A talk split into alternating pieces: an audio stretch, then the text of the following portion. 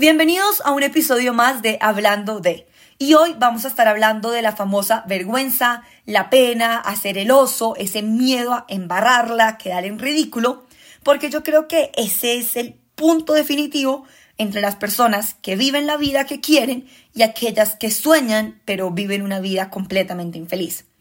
Y por eso quiero que empecemos este podcast en un momento como de autorreflexión y que cada uno, cada uno de ustedes piense en un momento en su vida en el que haya sentido vergüenza. Puede ser uno, dos, tres, no importa. Y que lo identifiquen realmente, que hayan sentido pena, que yo digan, ay, es que esto me da pena. O algo que ustedes digan, no, es que a mí, por ejemplo, bailar esto me da pena, o hacer esto con adultos me da pena, o hacer lo que sea que a ustedes les genere pena.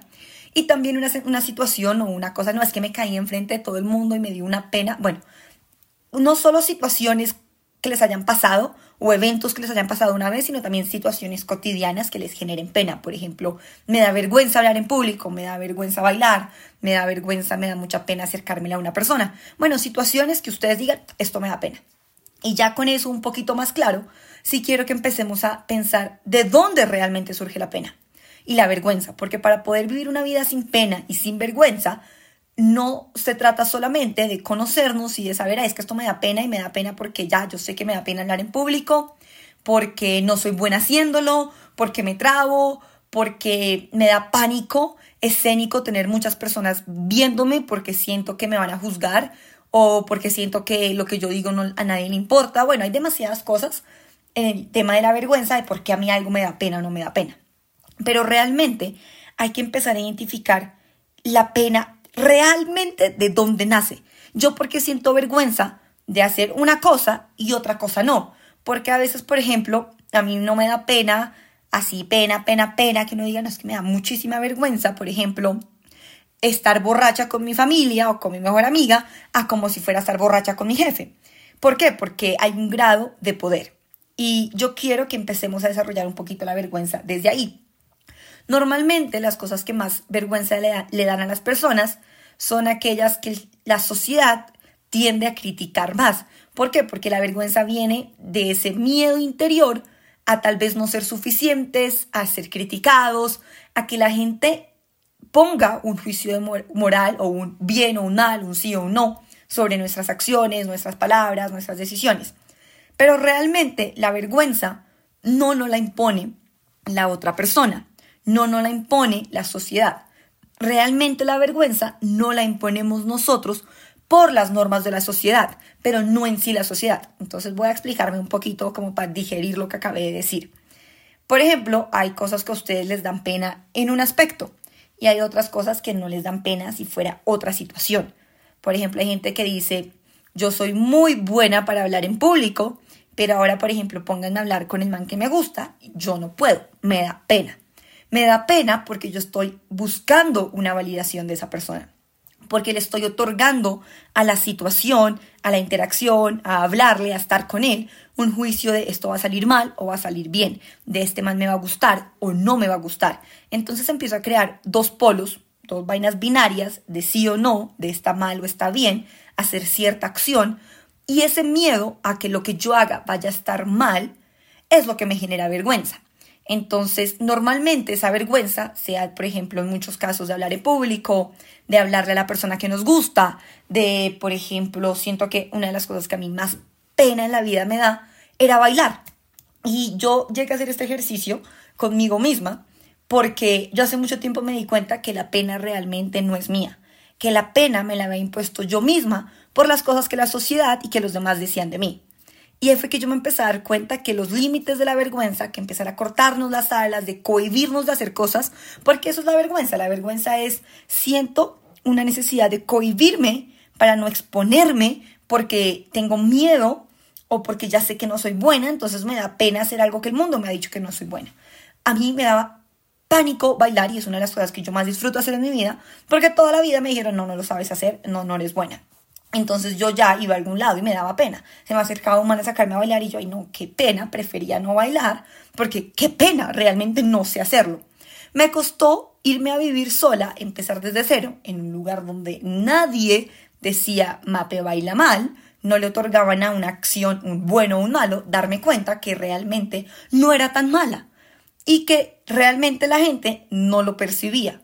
Y ahí fue que yo dije, ok, se me fue la pena. ¿Por qué? Porque ya no estaba la, el juicio moral de es bueno o malo. Es sencillamente algo que disfruto hacer y no había nadie que me estaba diciendo, mape, eso está bien o está mal. Y creo que desde esas construcciones es que yo empecé a quitarme la pena y empecé a darme cuenta que la pena tenía que ver conmigo más que con los demás. Porque realmente es por estigma social, las personas siempre van a criticar y eso es algo que podemos pasar toda nuestra vida tratando de cambiar y peleando con la sociedad y tratando de decir amémonos, aceptémonos unos a los otros, sé bueno con el prójimo y todo el discurso sea cristiano, no cristiano, religioso, no religioso, o podemos empezar a tomar por nuestra cuenta el poder de quitarnos la pena, sin importar si la sociedad sigue igual o no. Y yo fue que me di cuenta que para cambiar la sociedad yo debo cambiarme a mí misma, porque realmente la realidad, la que dejaba de hacer las cosas que le gustaban, era yo. ¿Por qué? Por mi pena. Y siento que realmente la pena va a muchos miedos. Por ejemplo, a veces siento que muchísimas personas me dicen, me da muchísima pena tener relaciones sexuales con mi pareja, porque no sé, por mi cuerpo me da mucha pena, por ejemplo, ponerme un bikini porque tengo estrías, me siento avergonzada de mi cuerpo. Y yo siento que la vergüenza en este aspecto, y así como en el aspecto de bailar o en el aspecto de hablar en público, viene de una sensación que nosotros percibimos y que nos autoimponemos de inferioridad. Y a esto va que probablemente yo me sienta más cómoda, como ya les dije, emborrachándome con mi mejor amiga, que con mi jefe. ¿Por qué? Porque yo a mi mejor amiga la veo a la par. La veo una relación realmente sana, no es donde, ay, mi mejor amiga es mejor que yo o yo soy mejor que, que mi mejor amiga. Somos dos seres humanos.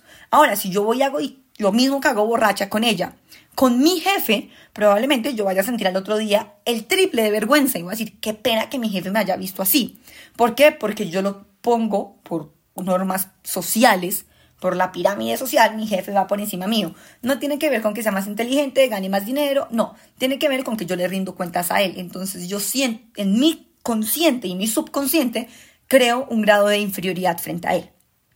Eso mismo nos pasa, por ejemplo, cuando sentimos vergüenza de nuestro cuerpo con otras personas. Por ejemplo, hay gente que dice, no, es que me da mucha pena ponerme un bikini para ir a la playa. ¿Por qué? Porque se me sale el gordito, entonces yo me la paso tapándome, ¿Por qué? Porque tú tienes esa sensación de inferioridad frente a las personas que están a tu alrededor, porque estás otorgándole un valor al cuerpo de las personas y un valor a tu cuerpo. Ahora, si yo te digo que en esa misma playa en donde te da miedo ponerte el bikini o no ponerte el bikini, el cuerpo, y esto va a sonar feo, porque realmente no hay un cuerpo más bonito que el otro, pero en normas sociales hoy en día sí existe ese canon de belleza que por más de que uno intente salirse, existe social media todo el día no lo pone, los hombres todo el día lo ponen, las mujeres todo el día lo ponen, los comerciales todo el día lo ponen, los desfiles, la moda, las marcas que hacen con, eh, con, coproductos de belleza todo el tiempo están poniéndonos, poniéndonos un canon. Entonces, si te pongo el ejemplo, estás en esa misma playa y el cuerpo más parecido al canon de belleza que hay es el tuyo, estoy segura que tú sentirías menos vergüenza y menos pena de mostrarte porque te sientes a la par de las personas que están a tu lado. Y esa sensación de inferioridad, la única o el único que lo tiene es uno como individuo solito. Yo me sentía menos en, términos de bailar. No, probablemente hay gente que baila mejor que yo. Ahora, ¿por qué bailes mejor que yo me va a dar pena hacerlo? No, porque somos dos. Ahí es donde va el punto. Probablemente antes de que yo me diera cuenta de estas cosas, y son ejemplos muy bobos, pero es que son cosas que uno a veces lo hace inconsciente, me tomó irme a dar cuenta de que yo podía disfrutar hacerlo con otras personas sin que en mi cerebro estuviera él, lo estás haciendo mal. Porque realmente no era una inseguridad mía, era una inseguridad que la gente estaba poniendo en mí. Lo mismo pasa con tu cuerpo. Tu cuerpo no está mal, tu cuerpo está más que bien. Es el mundo poniéndote la inseguridad a ti.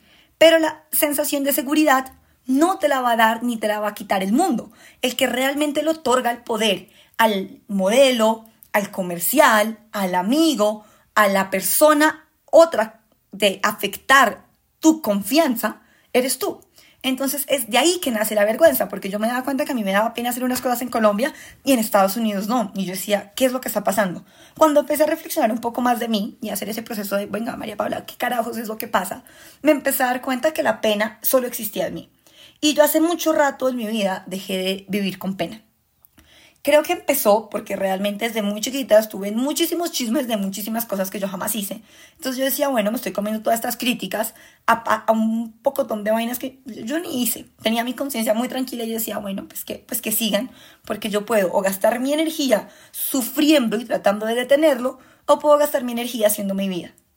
Y así poco a poco fue que yo, por ejemplo, la pena hablar en público. Yo era una persona quizás muy penosa en la vida, de chiquita, porque buscaba aprobación de los demás. Y con el tiempo, cuando uno va creciendo y empieza a encontrar cosas en, en lo que uno es bueno, a encontrar pasiones, a encontrar talentos, uno se empieza a dar cuenta que al tener atributos que a uno lo hacen sentir superior a los demás, porque así empieza, digamos, y esto suena mal, es un poco egocéntrico, pero cuando uno es muy bueno en algo, pues uno se siente superior.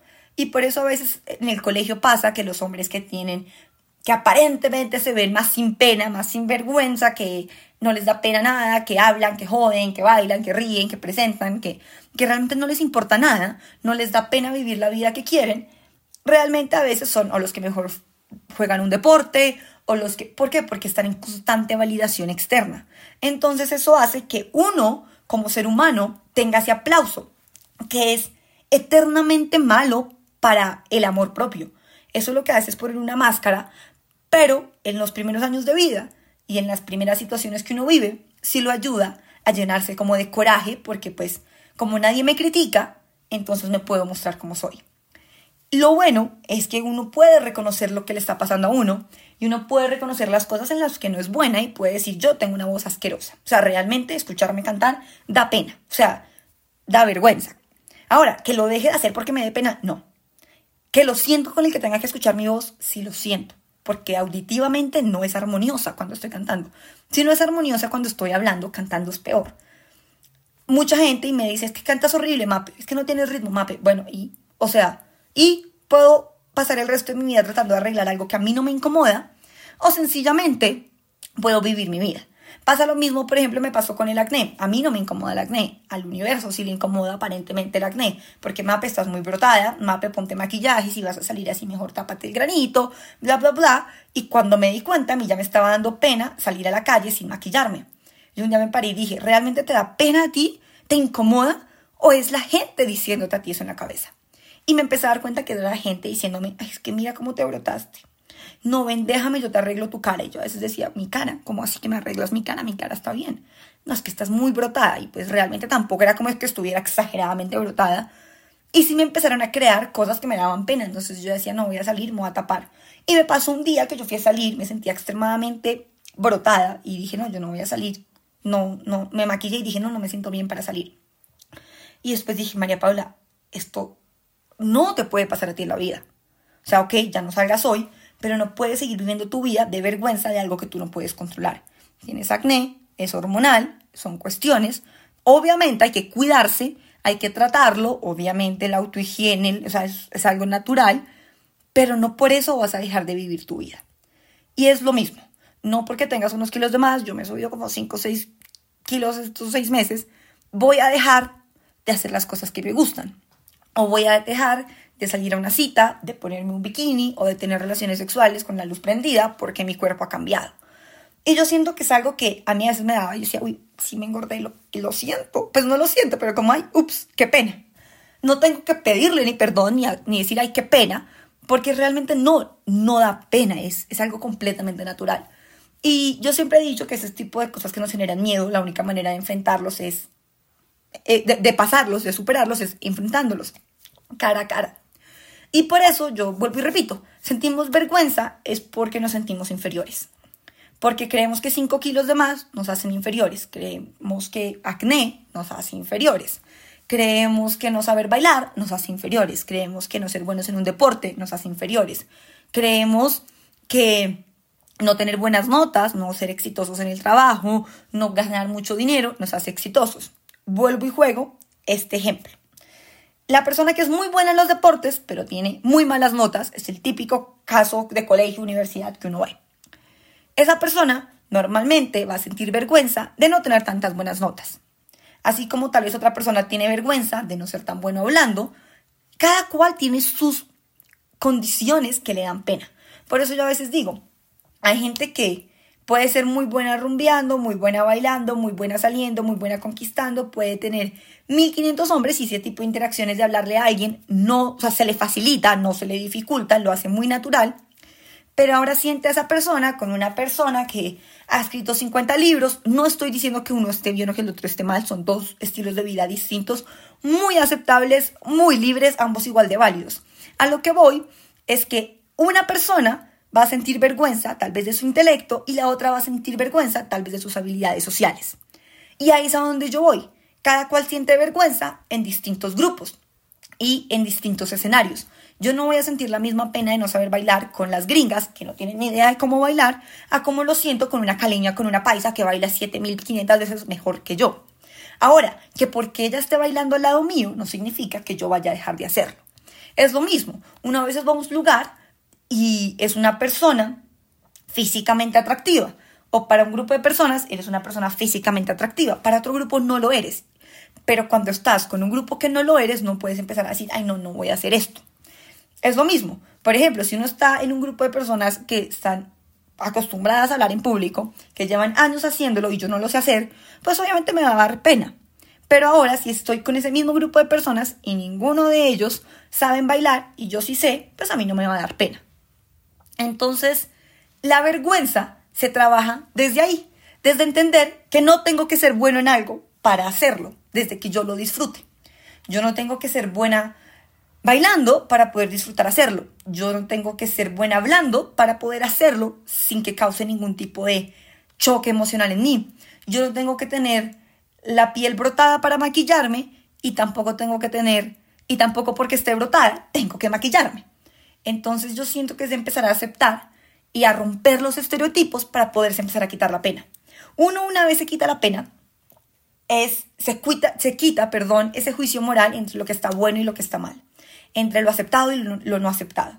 Y mucha gente a uno lo va a criticar porque obviamente yo así como hablo aquí, hablo con mi mamá, así como tomo la fiesta con mis amigos, tomo con mis papás y con sus amigos y con mi abuela, así como hablo con ustedes, hablo con mis amigos, probablemente hay palabras que uso muy distintas, obviamente, pero a lo que voy es que por más de que yo tenga muchas facetas, muchas facetas, perdón, soy la misma persona.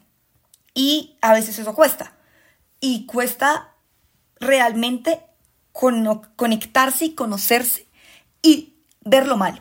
Porque somos muy buenas diciendo yo no sé hacer, esto me queda grande, estoy gorda, estoy flaca, yo no sé, me queda grande, soy bruta, soy muy inteligente, soy muy ñoña, no sé hablar con la gente, nadie me cae, tengo muchos manes, pero ninguno quiere nada serio conmigo, no tengo a nadie. Bueno, 15.500 cosas que nos generan vergüenza. Eh, es mi primera vez y la persona con la que estoy ha tenido sexo 7.500 veces. Bueno, mil cosas que generan vergüenza. ¿Por qué? Porque la sociedad porque no, perdón, porque nosotros queremos cumplir las expectativas de la sociedad, no porque la sociedad realmente nos esté pidiendo algo. Es nuestra necesidad de validación. Por eso el día que uno se quita la vergüenza y dice, mira, esto es lo que hay. ¿Te gusta o no? No me importa, porque a mí me gusta. Me gusta hacer el ridículo, aunque no sepa hacer las cosas bien. Algún día entraré en una clase tal vez de baile para mejorar. Cuando lo quiera hacer por cardio, tenga tiempo, me encanta hacerlo, me encanta bailar. Eh, creo que he mejorado autoaprendiéndome, quitándome la pena, me vuelvo mejor. Realmente ese es el otro punto de quitarse la pena, que uno al quitarse la pena se vuelve automáticamente mejor en algo. A mí no me da pena hablar con un adulto, no me da pena acercarme a un hombre, no me da pena. ¿Por qué? Porque cuando lo hago no busco la aceptación de ellos. Si la embarro, si la cago, si digo algo que a ellos no les gusta, perdón, esa soy yo y yo me agrado a mí. Obvio, hay errores que uno comete, hay veces que uno tiene que decir, oiga, perdón, hay una cosa es no tener vergüenza, otra cosa es ser imprudente, son cosas completamente distintas. Pero a lo que voy es que cuando uno empieza a darse cuenta que la pena es con uno, que realmente la pena no es con los demás, uno la puede atacar. ¿Por qué? Porque la pena realmente es, era yo con yo de no bailar, yo con yo de no hablar, yo con yo de no acercarme a un hombre.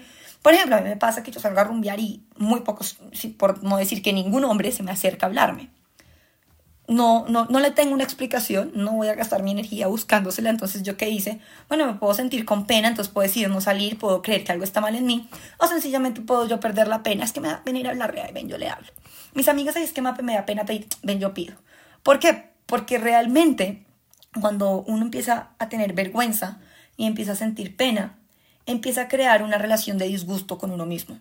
empieza a sentirse autoinsuficiente, empieza a sentirse no me gusta lo que veo y empezamos a soñar, porque realmente todos queremos vivir una vida libres y la vergüenza es el candado más fuerte y la cerradura más grave en la libertad, en vivir una vida realmente libres. Y es por eso, porque la vergüenza es esta vaina que se pone entre quién yo soy, en cómo me estoy mostrando al mundo y quién quiero ser. Porque a veces digo, es que yo quisiera poder hablar en público y ser muy buena haciéndolo. Ya lo eres. El problema es que te metiste en la cabeza porque tal vez alguna vez en tu juventud, en tu niñez, alguien te dijo que eras mala o alguien te dijo cállate, alguien te dijo no hables, no digas eso, que tú ya creaste un miedo a hacerlo, entonces no lo haces. Cuando realmente quién es el que sufre cada vez que se monta un escenario porque le toca o quién es el que se pierde de querer tener las mil palabras en la lengua y no decirlas por pena. No tiene que ver con timidez, vuelvo y repito, la pena tiene que ver con la validación que yo estoy buscando en el otro, que muchas veces no conocemos y no reconocemos. Y la única manera de quitarse la pena es aceptando las cosas en las que uno no es bueno. Y yo creo que el mejor ejercicio para quitarse la pena es advertir que uno es malo. Y yo creo que así la vida se me ha hecho a mí más fácil. Alguien me invita a, bailar y yo, yo no soy buena haciéndolo. ¿Por qué? Porque entonces ya de una vez le bajo la expectativa a la persona. No, yo no sé. Realmente, alguien cantar, bueno, yo canto, por ejemplo, normalmente hacemos karaoke con mis amigos. Tengo amigos que cantan muy bien y a, veces es como, ¿quién canta? Y yo, ay, bueno, yo, nadie quiere empezar, bueno, yo empiezo. ¿Por qué? Porque quiero hacerlo. Y a veces mucha gente está sentada esperando el micrófono porque quiere cantar una canción, pero le da vergüenza la opinión de los demás. Y la única manera es en el momento de que uno dice, oiga, esto a mí me da pena, no soy buena, no puedo hacer nada, puedo tratar de aprender para mejorar en eso, pero mientras trato y aprendo, no tengo que ser la experta para poder hacerlo. Es tomar el riesgo día a día de lanzarte al mundo y ser quien quieres ser. Es que yo quisiera poder ir a un bar y acercárselo y acercarme a una mujer. Bueno, ahí está ve y lo haces. Realmente a ti, ¿qué te está cohibiendo? No, que ya me diga que no. Pero es que si no vas, igual ya te dijo que no. Entonces yo creo que también parte de la vergüenza es el rechazo, pero es que es lo mismo, es un juicio del otro, es darles la opinión de tus acciones al otro. Pasa lo mismo en las relaciones sexuales, es que me da pena mi cuerpo, me da pena no hacerlo bien, me da pena no saber cómo hacerlo, me da... Hazlo al modo que tú disfrutes y comunica tus penas. Es lo mismo que yo digo, así como yo advierto, no sé bailar. Perfecto, acepta, mira, esto yo no lo sé hacer. Explícame, enséñame, tenme paciencia porque no se me facilita. A mí los deportes soy muy tronca, muy, muy tronca. O sea, realmente no se me dan. Ahora, ¿qué día?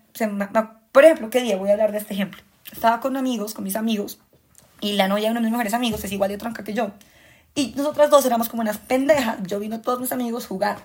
Y yo pues no era que no quisiera jugar, era que decía, no, pues soy tan mala que, que ¿para qué lo voy a hacer? De esos me volteé y fue como, ay, le dije a mi amiga, ¿sabes qué? Sofi, vamos a jugar. Como tú vas a hacer un equipo para balancearlos y yo en otro y hacemos el ridículo.